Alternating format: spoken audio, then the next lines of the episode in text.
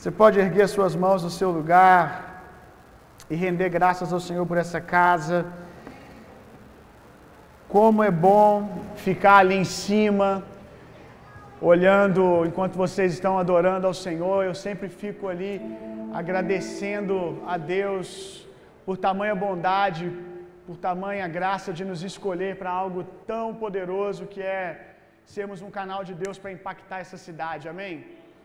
Nossa, quando eu estou ali de cima, eu fico olhando as pessoas com as mãos erguidas, adorando, orando. E como pastor, eu tenho o privilégio de conhecer um pouco a história de alguns. E aí eu olho e eu falo: Meu Deus, só Jesus para essa pessoa estar com as mãos erguidas ali agora, adorando a Deus com tanta liberdade, com tanta alegria. É muito bom saber da onde Deus tirou cada um de vocês aqui. É maravilhoso ver famílias que um dia chegaram no meu gabinete totalmente destruídas, agora estão de mãos dadas, adorando, rendendo graças ao Senhor. Semana passada, retrasada. Foi semana passada a nossa conferência ou retrasada? Retra, retrasada? Semana retrasada a gente estava aqui na conferência e no finalzinho teve o túnel fire, que é aquele momento de imposição de mãos. E eu vi uma jovem que. Pode baixar um pouquinho o retorno, pode deixar quase 100. Eu vi uma jovem que há anos atrás, talvez três anos atrás, eu recebi no meu gabinete, passando por uma depressão absurda, havia já tentado suicídio, e três anos depois ela estava aqui na conferência, ela passando no corredor, rindo desesperadamente. Só quem já teve debaixo de uma unção de alegria sabe do que eu estou falando. Como é possível você rir desesperadamente, rindo desesperadamente na presença de Deus. E eu me quebrantei, chorei na presença de Deus de gratidão. Quando também terminou a conferência, um rapaz que eu discipulo há talvez dois anos, estava caído no chão, chorando e rindo ao mesmo tempo. Só quem anda com o Espírito Santo sabe que dá para chorar e rir ao mesmo tempo. Estava chorando e rindo no chão, desfalecido na presença de Deus. E é muito bom ver o que só Deus pode fazer, amém? Diga comigo: o Evangelho é o poder de Deus para salvar o homem. Aleluia. Se você foi salvo, você é um anúncio do poder de Deus, amém? Você pode, com as suas mãos erguidas, agradecer a Deus por essa manhã, por essa casa. Eu fico na hora da adoração só, obrigado, Jesus, por esse lugar. Obrigado por essa casa. Obrigado por tudo aquilo que o Senhor está fazendo nesse lugar. Nós chamamos, Jesus. Nós chamamos. Muito obrigado por podermos adorar o Senhor com tamanha liberdade. Obrigado porque nós conseguimos ver pessoas tão diferentes, unidas pelo mesmo Espírito, trabalhando pela mesma causa, para que toda a terra veja a glória do Senhor. Obrigado, Jesus. Obrigado por cada história que está por trás de cada pessoa com a mão erguida agora. Eu sei que alguns deles estão, talvez até ansiosos diante de tantas palavras proféticas que eles já receberam, por ver tudo aquilo que o Senhor prometeu, mas eu oro para que, ao invés de ansiedade, eles recebam gratidão agora, que eles consigam não só ver aquilo que falta, mas possam ver aquilo que o Senhor já fez, que eles possam olhar para trás e ver o Senhor passeando na história deles, e que eles saibam que o mesmo Deus que começou a boa obra, que fez tantas coisas até aqui, é fiel e justo para terminar. Em nome de Jesus, em nome de Jesus, eu oro por um sentimento de gratidão invadindo o coração dessa casa, Senhor. Gratidão por esse lugar, gratidão pelas nossas famílias, gratidão por tudo aquilo que o Senhor já fez até aqui. Nós chamamos Jesus, nós chamamos. Você pode, não precisa falar alto se você não quiser, não precisa gritar se você não quiser, mas você precisa falar. Falar baixo, alto, como você quiser. Falar no seu lugar, ainda que sussurrando uma confissão, uma confissão de amor ao Senhor, uma confissão de gratidão. Fale a bondade de Deus, irmão.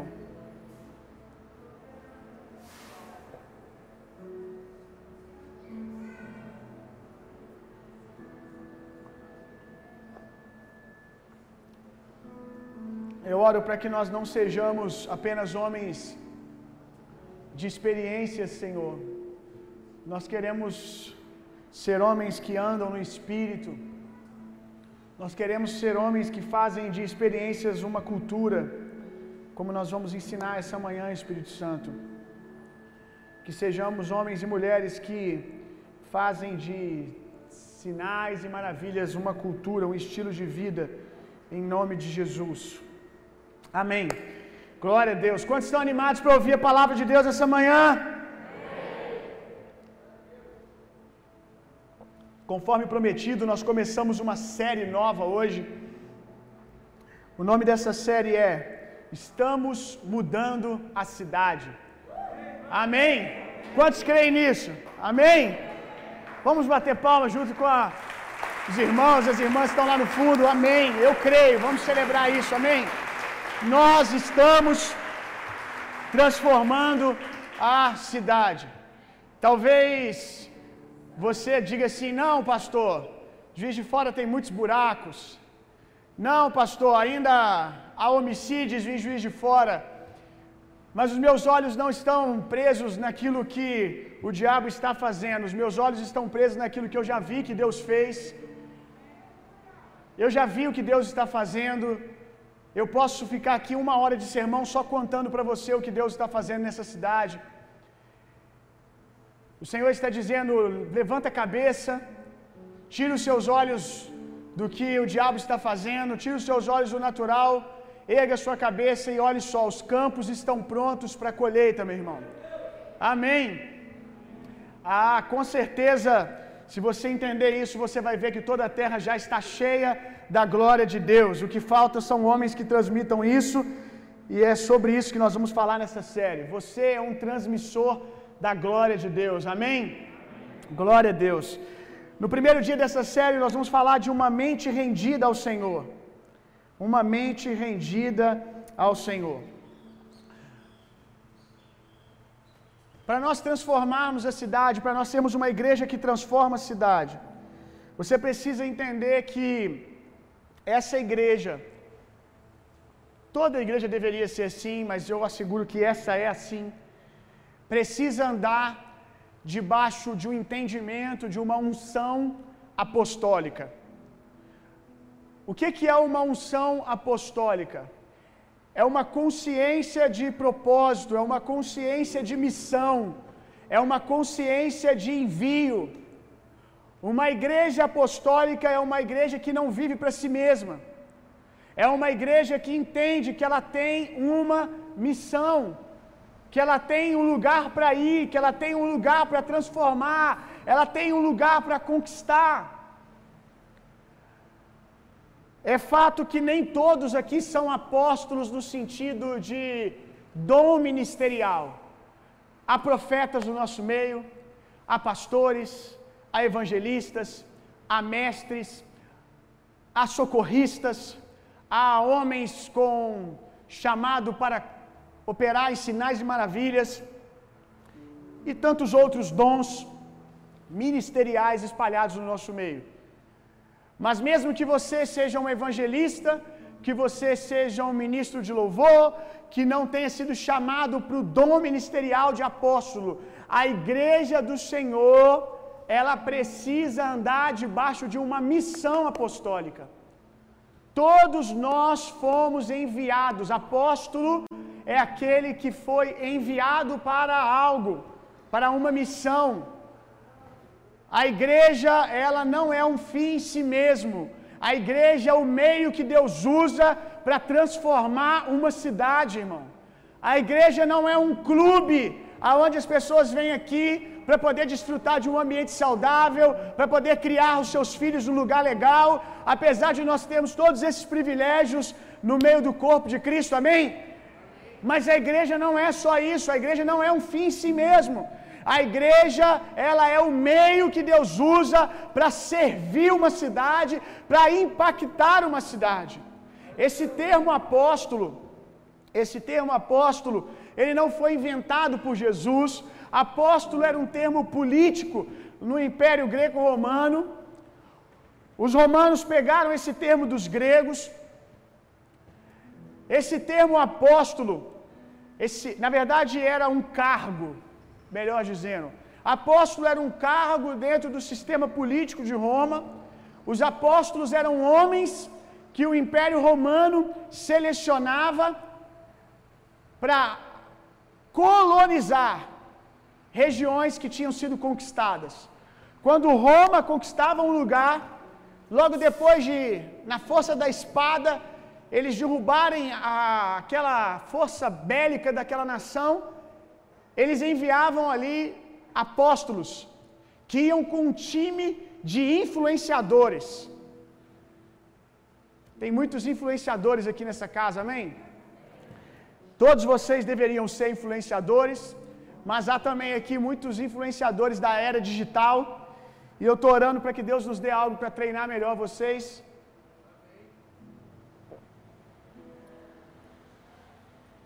Nem todo mundo foi chamado para isso, mas a gente tem pessoas que foram chamadas para a esfera das redes sociais. E meu Deus, se tem uma casa que tem blogueiro, e blogueira é essa casa, o que tem de blogueiro e blogueira aqui, tem blogueiro com influência regional, influência de bairro, influência de região de Juiz de Fora. Temos blogueiros aqui que influenciam o Brasil inteiro. Tem blogueiro e blogueira aqui com mais de 400 mil seguidores. Em breve nós teremos digitais influências aqui com 2 milhões de seguidores, 1 milhão de seguidores. E todos esses, esses seguidores eles serão apontados para Jesus, amém? Então apóstolos eram homens que separavam esses homens e mulheres chaves e enviavam, eles iam com um time, os apóstolos iam com um time de influenciadores para poder colonizar aquela região. E o objetivo final era o mesmo que o nosso: que quando o rei, quando o imperador de Roma fosse até aquela cidade conquistada, ao entrar ali, ele não visse diferença alguma. Ele não visse diferença alguma de Roma e aquele lugar.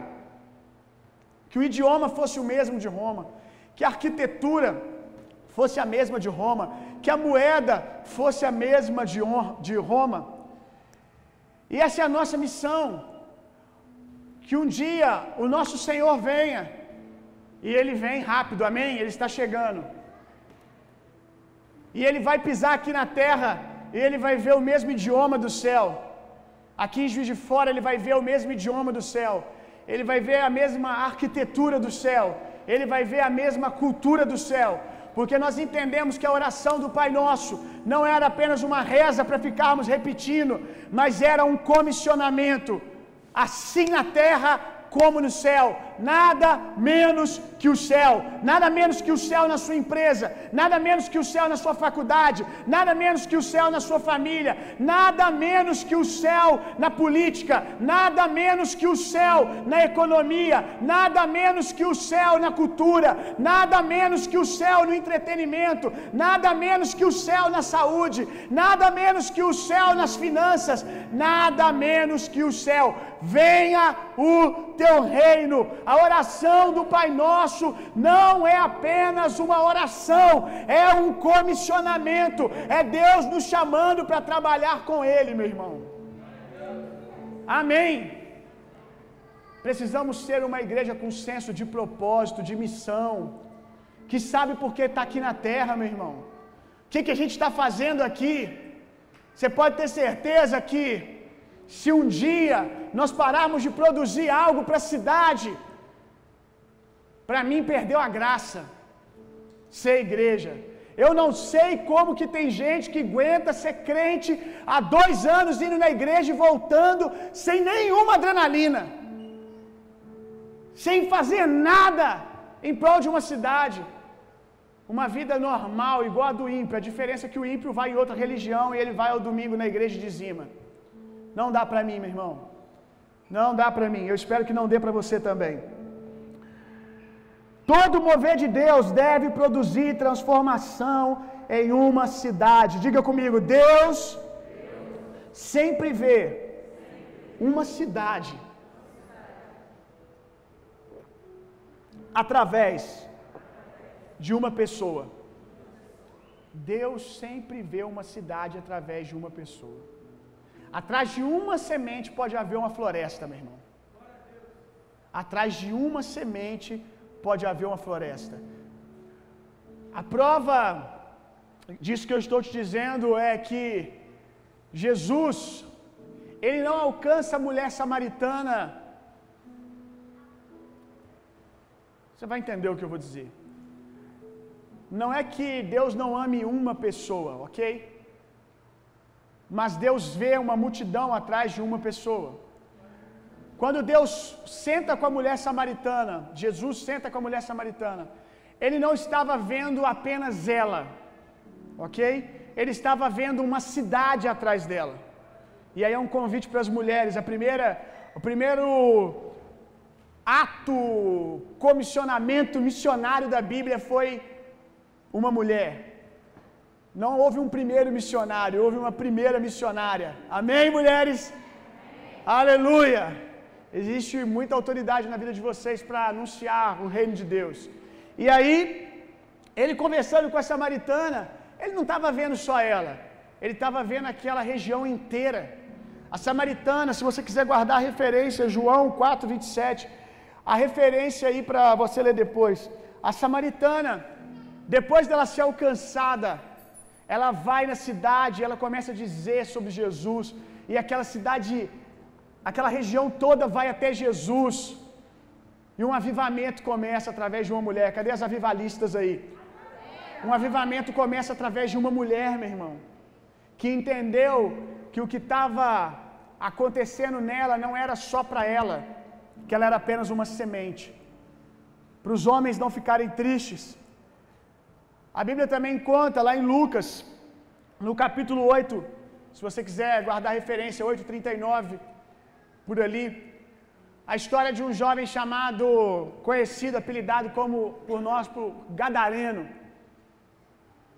O Gadareno ele foi liberto de demônios e Jesus mais uma vez não estava vendo apenas um jovem. Jesus estava vendo uma cidade. E Deus vai trazer muitos gadarenos para a nossa igreja. Já tem feito isso, amém? Você provavelmente já conhece alguém que tinha uma péssima fama. Gadarenos são pessoas que tinham uma péssima fama lá fora. Uma fama tão ruim que quando eles entram na igreja, quem estava na conferência sabe do que eu estou falando agora. A fama deles é tão ruim que quando eles entram na igreja, as pessoas dizem: aquela igreja desviou. Só porque o Gadareno entrou na igreja. A nossa igreja, ela vive algo muito complexo. Num dia e um mês a gente é a igreja do avivamento. No outro, um gadareno chega aqui e já fala que a gente é a igreja disso, que a gente é a igreja daquilo. Num dia todo mundo nos ama, aleluia, aquela igreja é linda. Obrigado pela igreja em Juiz de Fora. Até algum gadareno vir aqui. Aí um gadareno vem e começa a frequentar o culto, aí a gente fica mal falado de novo, mas não tem problema não. E Deus tem transformado a vida de muitos gadarenos nesse lugar. Gente que era muito arruaceira lá no mundo. Eles, os gadarenos eles são tão arruaceiros que quando eles chegam na igreja as pessoas não acreditam que eles podem se tornar um filho de Deus. As pessoas já esperam que a igreja vai se tornar arruaceira. Mas o evangelho é o poder de Deus para salvar o homem, amém? Não tem gadareno que resiste ao poder que está nesse lugar. E aí o gadareno chega até Jesus, ele é liberto, e quando ele é liberto, eu vou falar mais do gadareno nessa série, um outro dia. Tá, já está ali preparado ali para a gente soltar esse tiro.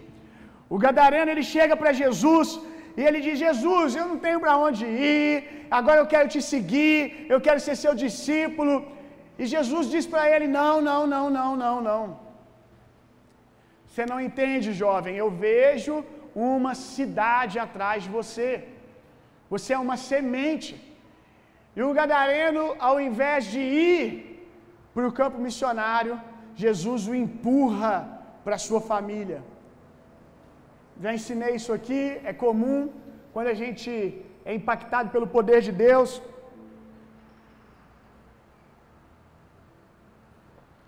Depois de sermos impactados pelo poder de Deus, como a gente foi muito humilhado no contexto que a gente veio, a gente quer fugir.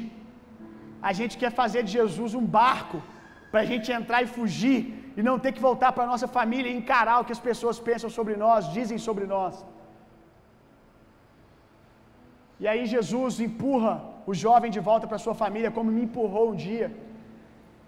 Quando eu procurei o meu pastor,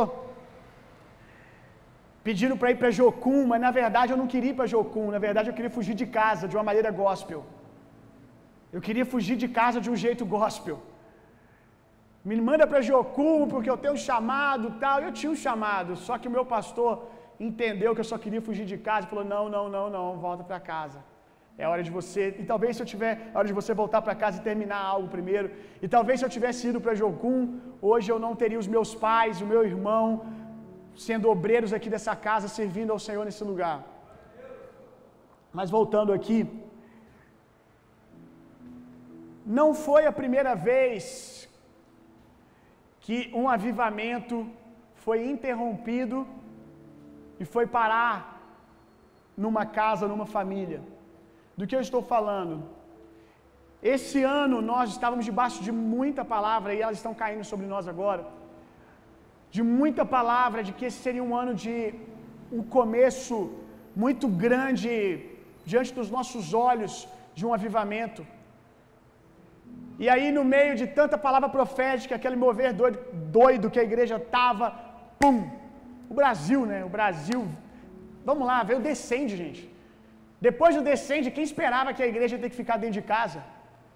O descende era sobre o quê? Vamos ir! Descende era sobre. A gente recebeu oração, cada um com a esfera. Cada, era oração toda hora. Quem foi no descende sabe. Tinha hora que você sentava, essa oração não é para mim, não. Essa é para outro povo. Era oração de envio para um lugar, de envio para outro. Depois que eu participei de umas três, eu falei, Jesus, sou uma, sou uma pessoa só. Eu não posso ir em todo lugar, nem vou participar mais da próxima, que eu tenho que ir nesses três lugares que eu já me comprometi. Era envio para todo lugar, mas ninguém esperava que o primeiro envio ia ser para casa, ia ser para dentro.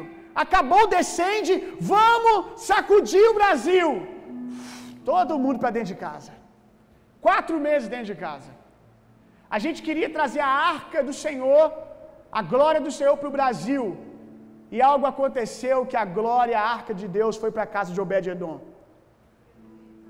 A última vez que a arca de Deus foi para a casa de Obed-edom, um avivamento não parou, pelo contrário, ele foi potencializado, meu irmão. E eu creio que é isso que Jesus estava fazendo com o Gadareno, e é isso que Jesus fez com essa casa. Eu creio que nós, e quem crê, diga comigo amém, estamos prontos agora para tocar uma cidade. O avivamento começa através de um homem que faz da sua família uma igreja para servir uma cidade. E se a sua família não está pronta ainda, eu oro para que você vá para dentro de casa e acerte as coisas o mais rápido possível, porque nós precisamos da sua família. Amém? Abra sua Bíblia comigo lá em Romanos 12, 2. Feita a introdução, vamos falar de uma mente renovada, como isso é importante num avivamento. Romanos 12, 2.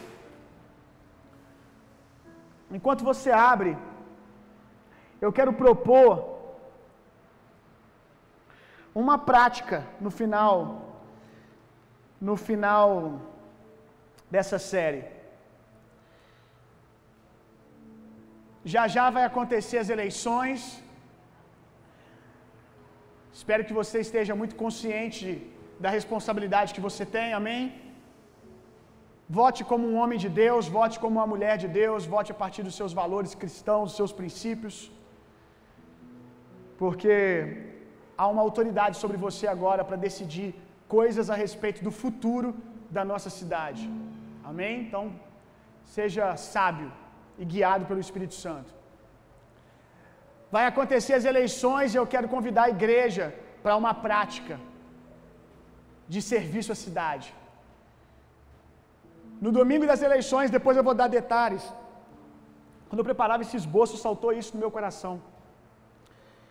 Eu quero convidar vocês, aqueles que quiserem, obviamente, para no domingo de eleições, mais para o final do dia, quando aí todo mundo já corre para votar cedo, para a gente estar tá livre à tarde.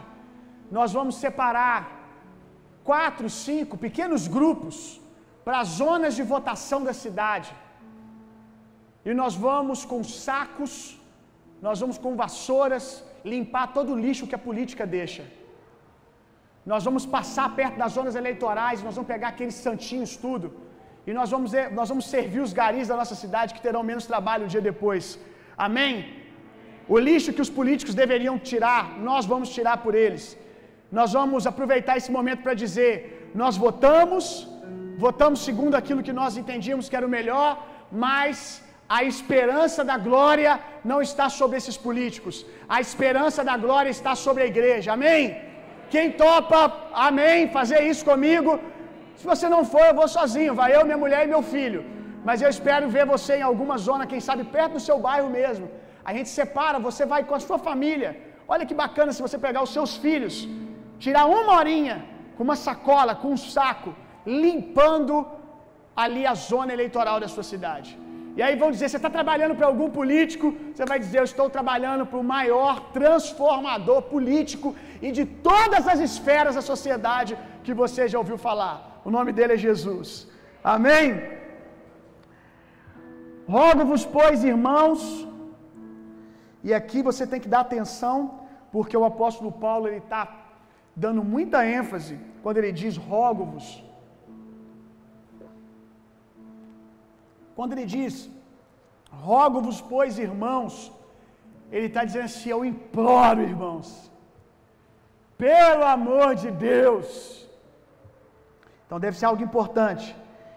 Pela misericórdia de Deus, nome de Jesus, que apresenteis o vosso corpo por sacrifício vivo, santo e agradável a Deus, que é o vosso culto racional. E não, e é aqui que a gente vai meditar, e não vos conformeis com este século, mas transformai-vos pela renovação da vossa mente, para, para que experimenteis qual seja a boa, agradável, perfeita vontade de Deus. Boa, agradável e perfeita vontade de Deus. O que, que é uma boa, perfeita, agradável vontade de Deus?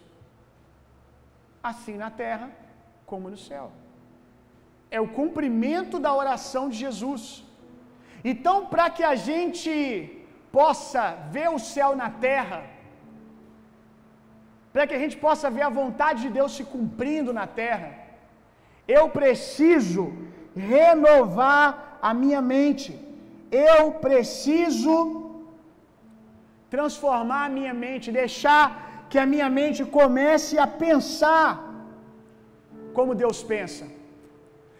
Avivamento sem renovação de mente é entretenimento. Avivamento sem renovação de mente é entretenimento.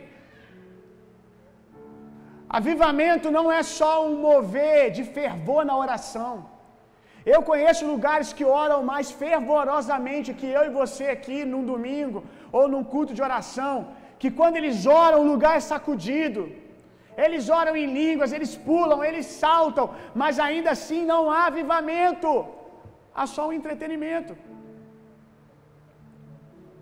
Avivamento genuíno precisa ter um mover de palavra, meu irmão. Precisa ter pregação genuína da palavra de Deus, para que a nossa mente comece a concordar com Deus, a pensar como Deus pensa. Avivalistas não são homens apenas com o coração em chamas, eles possuem fogo em suas mentes, meu irmão. Eu conheço na minha história caminhando com Jesus, eu conheci, conheço gente que tem o coração em chamas. Eles nasceram de novo. Eles nasceram de novo, eles são de Deus. Eles nasceram de novo. Eles têm o coração em chama na hora que a adoração começa na igreja. Na hora que a igreja começa a cantar, eles têm o coração em chama, eles estão queimando, dá para ver isso. Quando eles oram, eles oram e você vê que eles têm um coração em chama. Quando é sobre dons espirituais, para orar pelos enfermos, eles têm um coração em chama.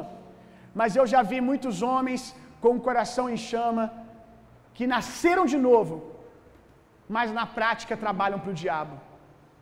Quando saem do culto de domingo, quando saem do momento de oração, no seu ambiente de trabalho, na maneira que lidam com as suas famílias, na maneira que lidam com seus vizinhos, na maneira que conversam na faculdade, que se movem na faculdade, eles trabalham para o diabo.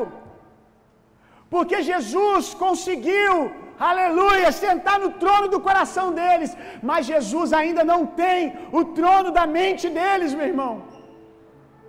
Entenda uma coisa: a guerra é pela sua mente. O diabo, ele não quer primariamente o seu coração, a sua mente serve. Se ele tem a sua mente, é uma questão de tempo ele ter o seu coração. E ainda que ele não consiga ter o seu coração, você pode trabalhar para ele, porque você não aprendeu a pensar como Deus pensa, consequentemente, você nas suas atitudes ainda concorda com os pensamentos do diabo. Quantos entenderam o que eu disse? Por isso o convite do apóstolo Paulo é: primeiro, saia da forma do mundo. O mundo nos formatou antes de Cristo. O mundo foi uma forma, nós crescemos sobre os padrões culturais desse mundo, sobre a maneira que esse mundo pensa, ali era uma forma, e a gente foi sendo formatado nisso. O apóstolo Paulo diz: Não vos conformeis com este mundo. Gente, ele está pregando para crente. Ele está dizendo que tem crente que nasceu de novo, mas ainda tem a forma do mundo no modo de pensar, ainda está cheio do fermento do mundo. E ele diz: saia da forma do mundo, pare de pensar como o mundo pensa. Você já se perguntou como Deus pensa sobre família? Como Deus pensa sobre ser homem? O que, que Deus pensa sobre ser homem? O que, que Deus pensa sobre ser mulher? O que, que Deus pensa sobre finanças? O que, que Deus pensa sobre a sua profissão, a maneira de você desempenhar um negócio? Provavelmente, se você não pensou, nem perguntou como Deus pensa, você corre o risco de estar agindo a partir daquilo que você aprendeu, que pode ser a forma do mundo. Você pode estar no automático.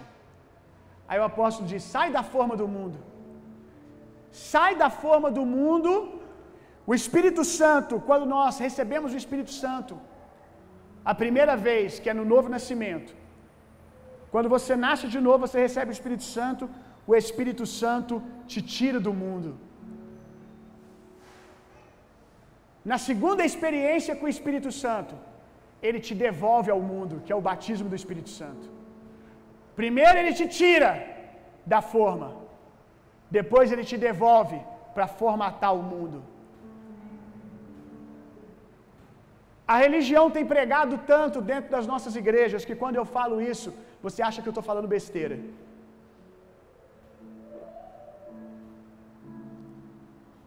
Você acha que eu estou ensinando sobre ser uma igreja mundana quando eu digo que o Espírito Santo, no seu segundo encontro com Ele, grande encontro, te devolve ao mundo? Você pensa isso porque você ouviu pregações da religião, porque a oração de Jesus não foi para que o Pai nos tirasse do mundo.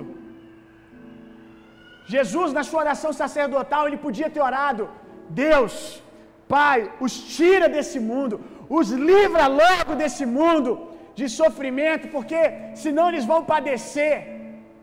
Essa não foi a oração de Jesus. A oração de Jesus foi apostólica. Não foi uma oração covarde. A oração de Jesus foi a partir daquilo que ele acredita que foi colocado dentro de nós. Ele ora dizendo: Pai, eu não oro, ele faz questão de dizer: Eu não oro que os tire do mundo. Eu não peço que os tire do mundo. E a maioria dos crentes que eu conheço aí fora oram assim. Eu não oro que os tire do mundo. Eu oro para que você seja com eles como você foi comigo. Jesus está dizendo: Isso é o suficiente. Se você for com eles como você foi comigo, eles vão desfazer as obras do diabo. É isso que Jesus está dizendo, meu irmão.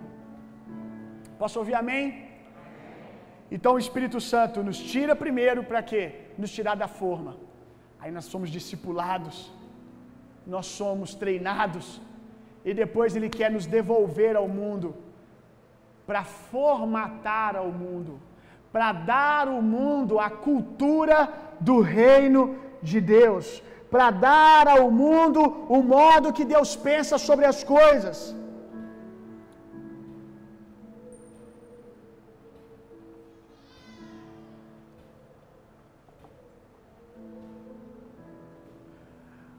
A maioria dos incêndios, a maioria dos incêndios começam por baixo. A maioria dos incêndios começam por baixo. Eu não sei que sejam incêndios que começaram a partir de um raio que caiu no topo de uma árvore. Mas se não for bem, bem, bem na última folha da árvore, o que, que vai acontecer? É uma questão de tempo ele continuar subindo. O fogo procura os lugares altos. Diga comigo, o fogo procura os lugares altos. O fogo ele começa numa floresta, por exemplo, ou num prédio. Se ele começou lá no primeiro andar, ele não vai ficar lá, vai? Ele vai procurar subir. Entenda aqui por níveis, ó. Ele vai começar aqui, segundo, terceiro, quarto, quinto, sexto, e ele vai subindo na parede até tomar os lugares mais altos do prédio e terminar sua missão. Todo avivamento, todo avivamento começa, na história a gente percebe isso. Todo avivamento começou primeiro através dos pobres. Ainda que tenha sido através dos pobres de espírito, mas sempre começa através das pessoas pobres. Mas ele não pode parar no pobre. Eu vou ler exatamente o que Deus me disse quando eu estava preparando esse tempo para vocês. Deus me disse assim: se o avivamento não transcender os guetos, ele se tornará um movimento revolucionário de homem e perderá poder. Eu vou dizer de novo, enquanto isso você pensa sobre o que eu estou querendo dizer. Eu disse que o avivamento começa com os pobres. Mas muitos avivamentos já pararam, porque às vezes os pobres, sejam eles de posses ou sejam eles de espírito, pegam aquele mover como nunca teve nada e a primeira vez está, ou pelo menos nunca teve nada grande, algo realmente importante para fazer, pega e abraça aquilo e diz: é só meu, é só nosso. E aí, quando chega alguém que já tem alguma coisa, não é bem-vindo aqui. E a gente vê lugares onde parece que Deus ama só o pobre, Deus não ama o homem de posses, Deus não ama os ricos. Só eu que já ouvi pregação que parece que Deus veio só para os pobres, inclusive que tentam usar até verso bíblico. Ah, porque não queira ser rico, porque o rico ele não vai entrar no reino dos céus. Como se Jesus tivesse dito isso. Jesus não disse que o rico não vai entrar. Jesus disse que é mais difícil, mas Jesus não disse que é impossível. Se Jesus tivesse dito que era impossível, ele não teria discípulos como José de Arimateia, que o texto faz questão de dizer que era um homem de influência, um homem rico. Ele não teria Nicodemos, que era um homem de influência, que foi uma chave para que ele pudesse, José de Arimateia e Nicodemos, cumprir a profecia que Jesus não teria os seus ossos quebrados. Jesus só não teve os seus ossos quebrados porque um homem de influência, chamado José de Arimateia, junto com Nicodemos, que também era um homem de influência, deu um túmulo para Jesus que os discípulos não tinham condições financeiras nem social de fazer. O avivamento não é para uma esfera da sociedade. O avivamento é para que toda a terra seja cheia da glória de Deus. Pastor, eu acho muito difícil pessoas muito ricas se converterem. Deus não está pedindo a sua opinião. Deus não está perguntando o que você acha. Deus só está perguntando se você crê, meu irmão. Que Ele pode alcançar qualquer um, em qualquer esfera, em qualquer lugar. E eu vou ler de novo o que Deus me diz, porque isso tem que entrar no nosso coração. Porque eu sei o que Deus está para fazer nos próximos dias, meses. Alguns dias atrás, eu acho que já teve umas três vezes que eu ouvi esse tipo de coisa. Alguns dias atrás eu ouvi de novo, mas eu acho que já teve umas três, quatro vezes que eu ouvi. Alguém dizer que aqui na igreja, ah, a igreja lá não dá para ir porque é uma igreja só de pessoas ricas. Você deveria dizer amém agora. Estão profetizando aí, ó. Só a gente sabe que isso ainda é uma profecia, amém? É uma igreja de gente rica. O pessoal lá é muito enjoado. Cara, eu acho que você vai entender o que eu vou dizer aqui. Aqui não é um lugar onde todas as pessoas têm muito dinheiro, mas aqui é um lugar onde todo mundo que chega é tocado pela cultura do reino de Deus. E é uma questão de tempo alguém que, ainda que tenha a mesma condição financeira, mas até o jeito de usar um perfume muda aqui nessa casa.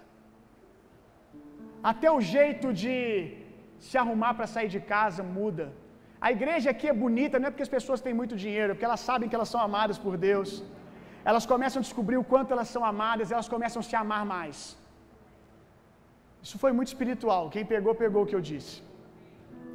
Mas aí as pessoas dizem assim: não, lá é uma igreja de gente rica, lá o pessoal é classe média, classe alta. Isso mostra como que as pessoas se sentem incomodadas quando o mover de Deus começa a subir. As pessoas acham que um lugar, e ninguém falava isso quando a gente estava começando. Ninguém falava esse tipo de coisa quando a gente estava num lugar onde a parede era de chapisco, quando só tinha um banheiro. Parece que para as pessoas bagunça e desordem é sinônimo de espiritualidade. Parece que para as pessoas falta é sinônimo de espiritualidade. Isso é teologia franciscana. Que se você anda de chinelo de dedo com prego, camisa furada e bermuda furada, você pode ser um homem espiritual. Mas se você andar bem assiado, você não é mais espiritual. Isso é muito errado, meu irmão. Isso limita muito o mover de Deus. Isso paralisa o mover de Deus. Nada menos que o céu, o Eric pregou aqui de maneira muito abençoada. Se a nossa alma tem prosperado, isso vai vir para fora. Posso ouvir amém? Nada menos que o céu não é apenas sobre a obra de Deus no nosso espírito, é sobre a obra de Deus na maneira de nós cuidarmos dos nossos filhos, sobre a maneira de nós nos portarmos, sobre a maneira de nós andarmos, sobre a maneira de nós falarmos. Amém? É nada menos que o céu sobre tudo. Eu achava o nosso banheiro legal, porque o meu padrão era o banheiro que nós tínhamos. A gente, quem está com a gente há mais tempo sabe que a gente já teve uma igreja com 300 membros com um banheiro só, meu irmão. Você não faz ideia o que, que é isso. Aí o pessoal acha que é avivamento, porque a fila do banheiro está lotada. Não, é porque só tem um banheiro. Não é porque tem tanta gente assim na igreja, não. Olhava para a fila e falei, que igreja enorme. Só tinha um banheiro. Eu, acho, eu achava o nosso banheiro assim, nada menos que o céu, porque o padrão era esse. Esse domingo eu fui numa outra igreja. E meu Deus, eu fui num banheiro que dava vontade de morar lá, meu irmão. Que banheiro! Não tinha torneira de ouro, nada disso não. Mas era, o banheiro era artístico, meu irmão. Cada banheiro tinha um azulejo de um jeito. Cada banheiro, você entrava, dava vontade de você fazer um pouco de mijo num. É pecado falar mijo no altar? Mijo num, aí você parava um pouco, Aí você ia no outro, eu tenho que ter uma experiência em cada box desse aqui. Eu acho que eles contrataram um arquiteto para fazer cada parede do banheiro. Gente, só vocês vendo. Cada parede era de um jeito. Eu falei, meu Deus, é isso aqui, nada menos que o céu, é isso aqui agora. Tem arte nesse banheiro. Se a gente não aprender a se alegrar com os que se alegram, já ensinei aqui que a maioria das vezes que a gente tem problema com prosperidade, não é porque prosperidade é do diabo, é porque a gente tem dificuldade de se alegrar com a alegria do outro. A gente está feliz até, a gente está feliz com um gol, duas portas, bacana que Jesus deu, até estacionar do nosso lado um irmão que é crente com um Audi A4 novo sedã. Mas não nessa casa, amém? O avivamento, se o avivamento não transcender os guetos, ele se tornará um mero movimentozinho revolucionário de homens e perderá o seu poder. O avivamento, ele sim, ele potencializa, ele transforma a vida do pobre. E muito mais do que dinheiro.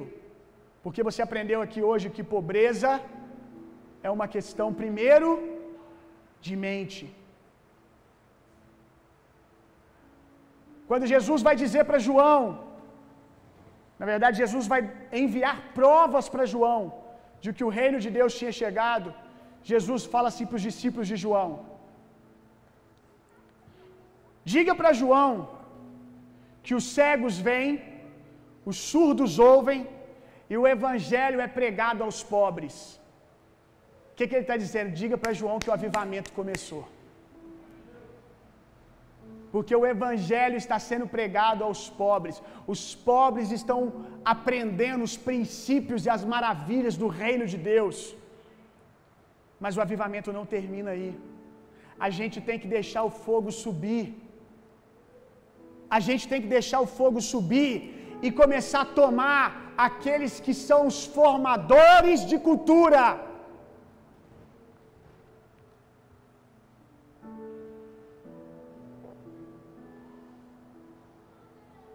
Eu não me lembro a porcentagem exata, mas é algo em torno de 8%, não muito mais do que isso. 8, 12%.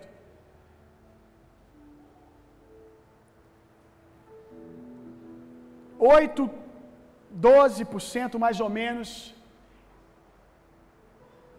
é o número de pessoas que influenciam a cultura de uma sociedade. Quem são esses? As pessoas que estão lá no topo. E aqui eu não estou falando apenas de pessoas que têm posses financeiras, pessoas que têm voz de influência. São eles um grupo de 8, 12% que guia a moda, que dita a tendência do que as pessoas vão vestir, que dita a tendência da educação, que dita a tendência na economia. E se nós não deixarmos que o fogo de Deus continue subindo até tomar a vida o coração e a mente desses homens, nós não vamos ver assim na terra como no céu. Nós vamos ver guetos, bairros, vielas vivendo avivamento, mas não uma cidade, não uma sociedade inteira. Nós precisamos treinar, como eu disse, os grandes blogueiros e blogueiras que estão aqui na nossa igreja. Nossa, pastor, como isso é fútil. Se você pensa assim, você é um tolo. Porque são esses blogueiros e blogueiras que estão alimentando seus filhos. Se você acha isso fútil, você não entendeu que o mundo mudou. Você não entendeu que o mundo mudou e que para você isso é tolo, mas o seu filho prefere ficar o dia inteiro no YouTube. Ele não, seu filho não gosta mais de assistir televisão. Seu filho assiste séries no YouTube. Seu filho acompanha notícias, não é mais no jornal, é através do Instagram. Continue achando isso tolo e você perderá os seus filhos, ainda que você tenha ganhado o coração deles, ensinado a palavra de Deus, visto os seus filhos confessar Jesus como Senhor e Salvador. Porque você negligenciou a importância de nós tomarmos os lugares altos e o seu filho poder ser cercado pela tendência da palavra de Deus aonde ele for nessa cidade. Quantos estão entendendo o que eu estou dizendo? Não sei se eu consegui ser claro, eu acho que deu para você pelo menos entender. Pare de negligenciar isso, meu irmão. Eu entendo que não entra na sua cabeça, confortavelmente, também não entra na minha. Eu tenho um discípulo hoje, que é o Marcos. O Marco, conhecido pelas crianças como Authentic Games. Ele hoje é um dos dez maiores youtubers do Brasil e um dos maiores do, e está entre os maiores do mundo. Dos dez canais de youtuber do Brasil hoje, ele está entre os dez que tem maior quantidade de seguidores. Passou de 20 milhões de seguidores. Desses 20 milhões, a maioria são crianças de 4 a 12 anos de idade. Se ele não fosse um homem de Deus, 20 milhões de crianças entre 4 e 12 anos de idade estariam sendo influenciados por porcarias como Lucas Neto passa na internet.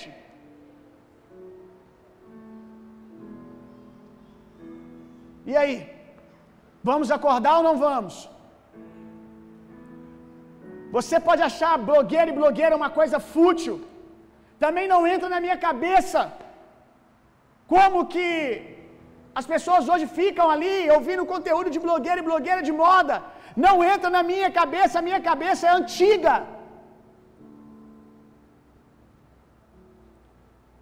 Mas eu não preciso entender, eu preciso obedecer. Não precisa fazer muito sentido para mim. Eu preciso entender que o fogo de Deus precisa chegar nos lugares altos.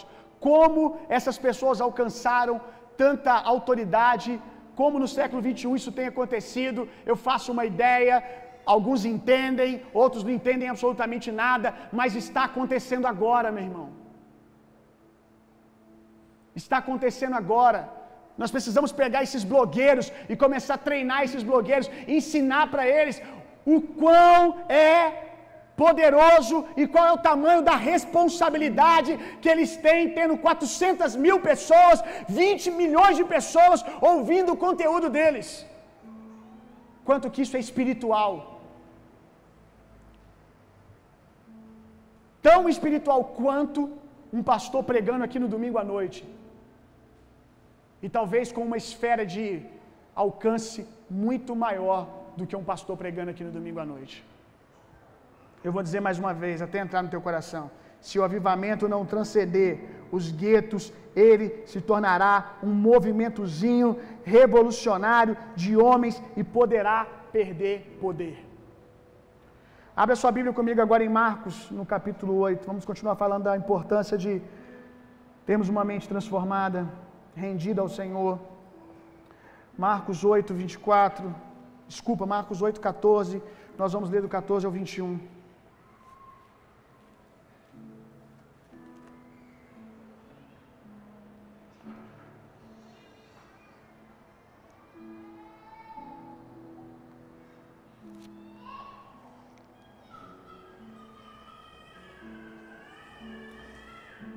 Ora, aconteceu que eles se esqueceram de levar pães, e no barco não tinha consigo nenhum só.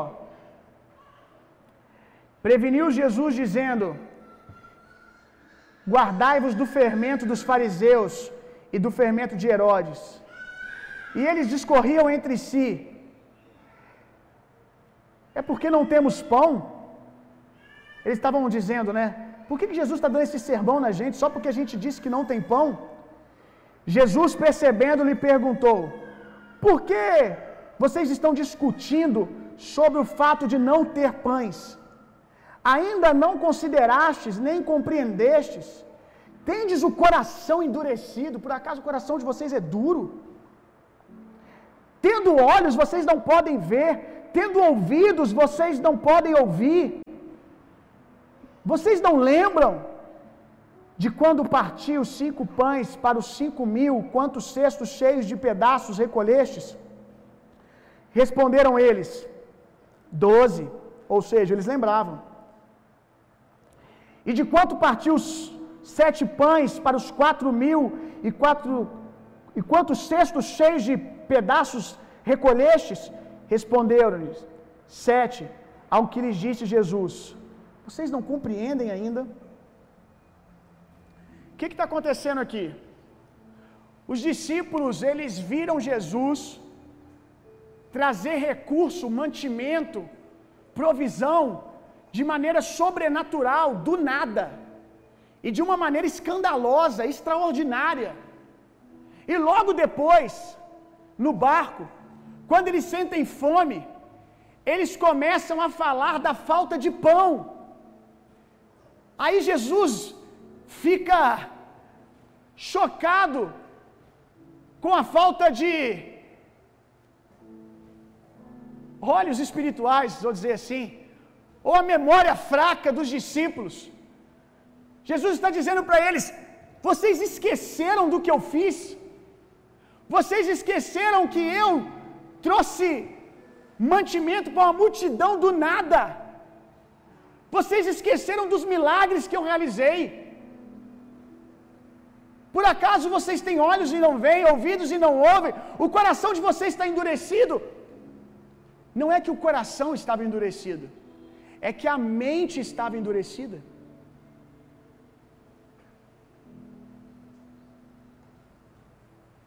Se você tem um coração em chamas, você não tem problema em ver milagres, em até orar, e milagres acontecem por meio de você. Os discípulos aqui tinham visto milagres, sinais e maravilhas extraordinários. Extraordinários. O problema é que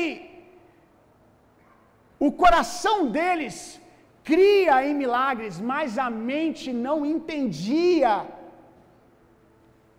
O coração dizia amém para milagres, para sinais e maravilhas, mas a mente não era capaz de entender para transformar milagres e sinais em uma cultura.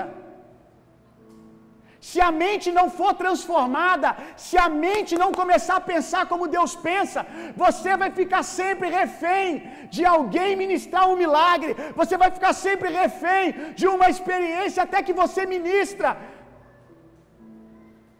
O sobrenatural vai ser um acaso para você, não um estilo de vida. É incrível como a gente vê, vê milagre, gente. Quanto milagre a gente já viu nessa casa, inclusive igual a esse. Como assim igual a esse? Se você chegou há pouco tempo, você nunca ouviu esse testemunho. Mas dinheiro já multiplicou. No meu ministério, fazendo uma conferência, eu vi dois mil reais se transformar em quatro mil reais. Um bolo de dinheiro de dois mil reais virar quatro mil, de maneira sobrenatural. Pessoas, o Moisés estava comigo no dia, contamos o dinheiro antes e botamos no carro. Não tínhamos dinheiro para pagar a conferência. Oramos ao Senhor, entregamos a Deus. Voltamos no carro. Tinha quatro mil reais. Você sabe que existe uma grande diferença, né? De um bolo de dois para quatro, né? O dobro. E eu acho que ninguém rouba carro para botar dinheiro. Ninguém invade carro para botar dinheiro. Milagres aqui é mato, meu irmão. Mas eu e você, eu vou me incluir nisso. Quantas vezes a gente vê milagre e diante da circunstância, a gente começa a discutir da falta, ao invés de começar a falar do que a gente já viveu. Falta uma mente que entendeu, uma mente que entendeu que milagres, provisão, sinais e maravilhas é a economia do céu, irmão. É como o céu se move. Não é uma coisa que Deus faz uma vez ou outra, é uma coisa que está disponível o tempo todo. Precisamos fazer de milagre uma cultura. Quando alguém disser está tendo falta disso, ao invés de você começar a falar incredulidade, você traz um testemunho. Eu já vi Deus fazer isso antes. Deixa eu te contar o que eu já vi Deus fazer na vida de tal irmão, o que Deus fez na minha vida. Você está dizendo para ele: milagre não é algo ocasional, milagre está disponível toda hora. Quantos estão entendendo, gente? Mente transformada é a mente que pega, que se apropria, que sai da emoção do milagre, porque o, o momento do milagre ele nos emociona, irmão. Ele nos empolga, que sai da empolgação do ambiente do milagre, que sai da empolgação da conferência e entende que nós podemos viver aquilo como estilo de vida, ainda que sem ficar sentindo aquela emoçãozinha do chu. Tá dando para entender? Ai, se não tem emoção, Deus não tá. É porque você não vive a partir de uma mente renovada, renovada. Você está vivendo a partir de experiências esporádicas.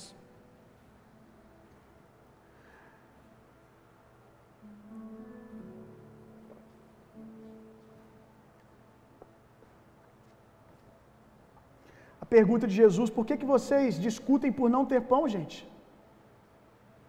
É engraçado, né? Porque a pergunta de Jesus ela mostra para nós que não fazia sentido para ele aquela conversa. Algumas conversas têm que parar de fazer sentido para a gente. Olha isso. Um ar de surpresa. Por que, por que vocês discutem por não ter pão? Que, que nexo tem essa conversa de vocês? Que sentido tem essa conversa de vocês? Uma mente não renovada sempre gastará tempo com o que não tem, ao invés de falar dos milagres, meu irmão. Ela sempre se apega ao que está acontecendo na hora. Se é falta, a gente fica falando de falta. Aí os discípulos respondem: Não temos pão. Jesus os exorta, como exorta cada um de nós. Eu vou terminar aqui. Jesus os exorta quando eles dizem: Porque não temos pão?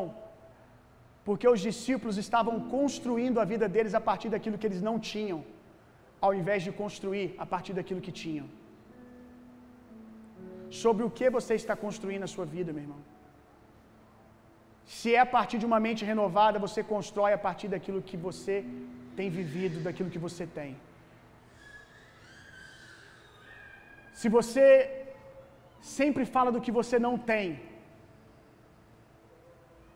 você precisa renovar a sua mente. É o mundo que anda a partir dessa economia. É o mundo que anda a partir daquilo que pode pegar. É o mundo que anda a partir daquilo que faz sentido. Nós não. Nós somos daqueles que creem. Nós andamos por fé. Nós andamos a partir da economia do céu. Nós temos outras leis. Nós somos regidos por uma outra atmosfera.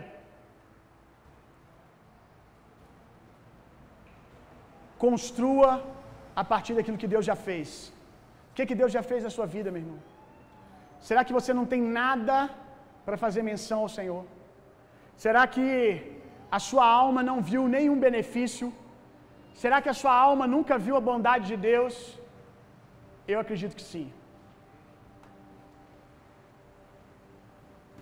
O que que tem permeado as suas conversas dentro da sua casa?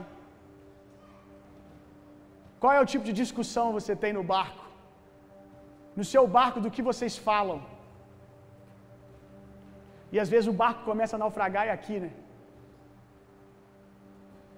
Do que que o seu barco tem falado, meu irmão? Que a obra de Jesus seja o fundamento. Que a obra de Jesus seja o fundamento que você vai construir a sua família, que você vai construir a sua casa, que você vai construir os seus negócios, que você vai construir tudo. Você sabe quem é Jesus, irmão. Você já experimentou um toque da bondade de Deus em algum nível. Construa a partir disso. Você pode se colocar de pé no seu lugar para a gente orar? Você aprendeu alguma coisa hoje?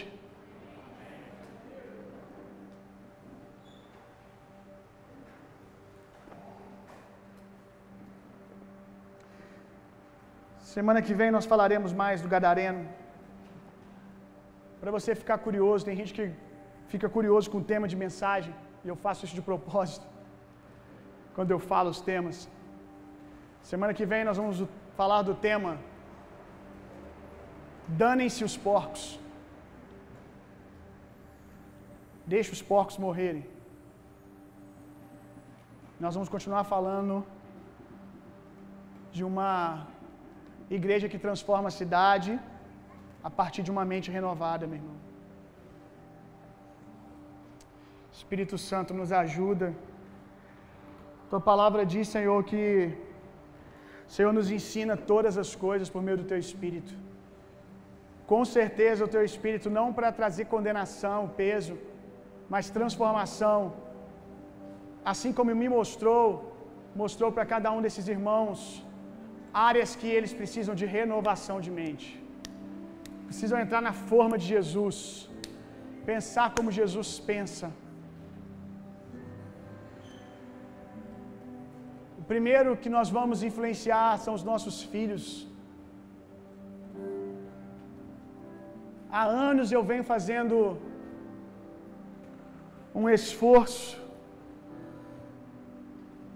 de concordância com a palavra de Deus sendo mudado para chegar onde eu cheguei aqui agora. Mas o meu filho não vai precisar fazer tanto esforço.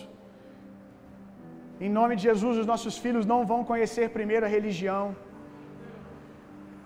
para depois ter que sofrer um reset na mente, para se converter ao reino de Deus. Que os nossos filhos cresçam a partir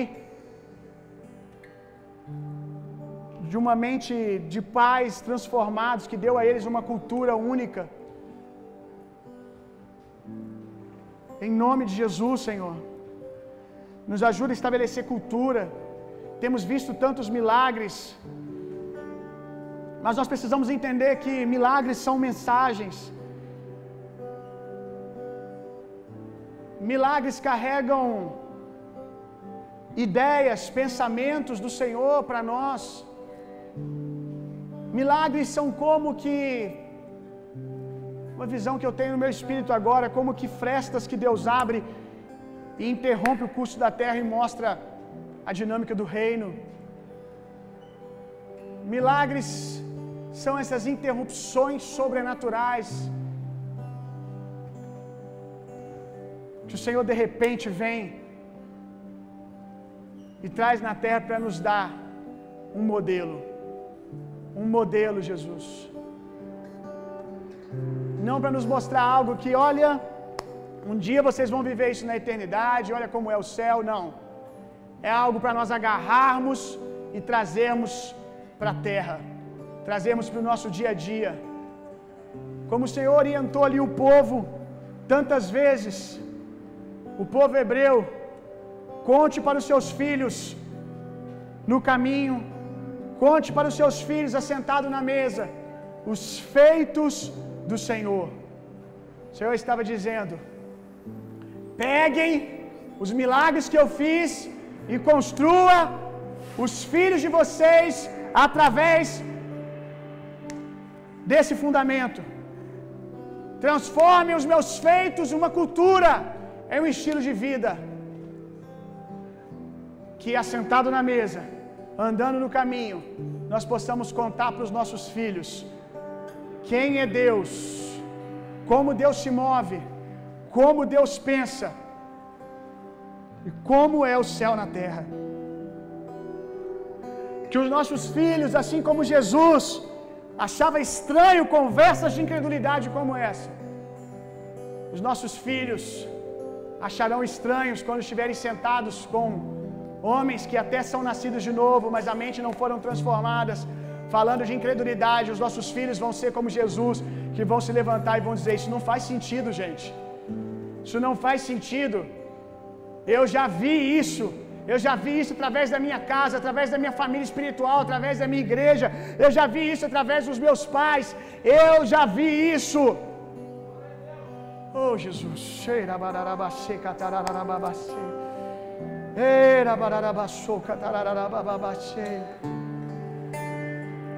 Tudo que a lei dos homens faz força para imprimir em nós. É necessário para o homem ímpio dizer para ele que se ele jogar um papel no chão, ele vai pagar uma multa. O ímpio ele precisa da lei. O ímpio ele precisa que alguém diga você vai ser preso se você maltratar sua esposa. Se você jogar um papel no chão, você pode tomar uma multa. O ímpio precisa dessas coisas, mas nós somos livres, meu irmão. Nós não precisamos da lei, e não precisamos dela, não porque não conseguimos cumpri-la, é porque nós podemos fazer o que a lei pede a partir de uma natureza transformada. Nós fazemos essas coisas como cuidar bem da natureza, não jogar lixo no chão, como que o básico, respeitar a sua esposa, honrar a tua esposa, não porque uma lei nos diz que temos que fazer, nós fazemos porque a nossa natureza foi transformada, irmão.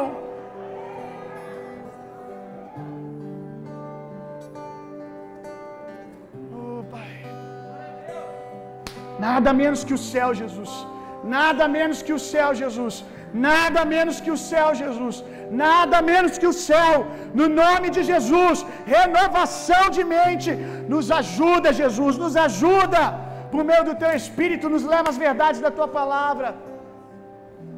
Para que possamos ser transformadores da sociedade que nos cerca. Que o teu fogo continue subindo livremente, Jesus que o teu fogo alcance o homem debaixo de um viaduto, que precisa ter a sua mente renovada, que precisa ser livre de si mesmo, que precisa receber dignidade, que precisa receber o amor do Senhor, saber como Ele é amado e como Ele pode se amar, mas continue subindo até o homem no mais alto escalão dessa cidade seja em nível de autoridade, influência ou de posses financeiras. Que o fogo do Senhor alcance esse homem que também precisa ser livre de si mesmo. Que também precisa, Jesus, ter sua mente renovada.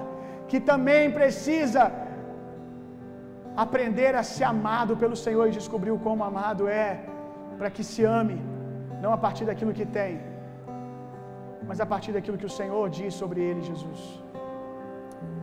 Vamos, Senhor, espalha o teu fogo nessa cidade, em nome de Jesus. Amém. Faz assim com as suas mãos. Que o amor de Deus, que a graça de Jesus Cristo, que o consolo, poder e a personalidade do Espírito Santo sejam em vocês e através de vocês, hoje e sempre. Vão e tenham uma semana sendo profundamente e intensamente amados por Deus. Vão, transformem o mundo e reinem vida. Deus abençoe uma semana poderosa.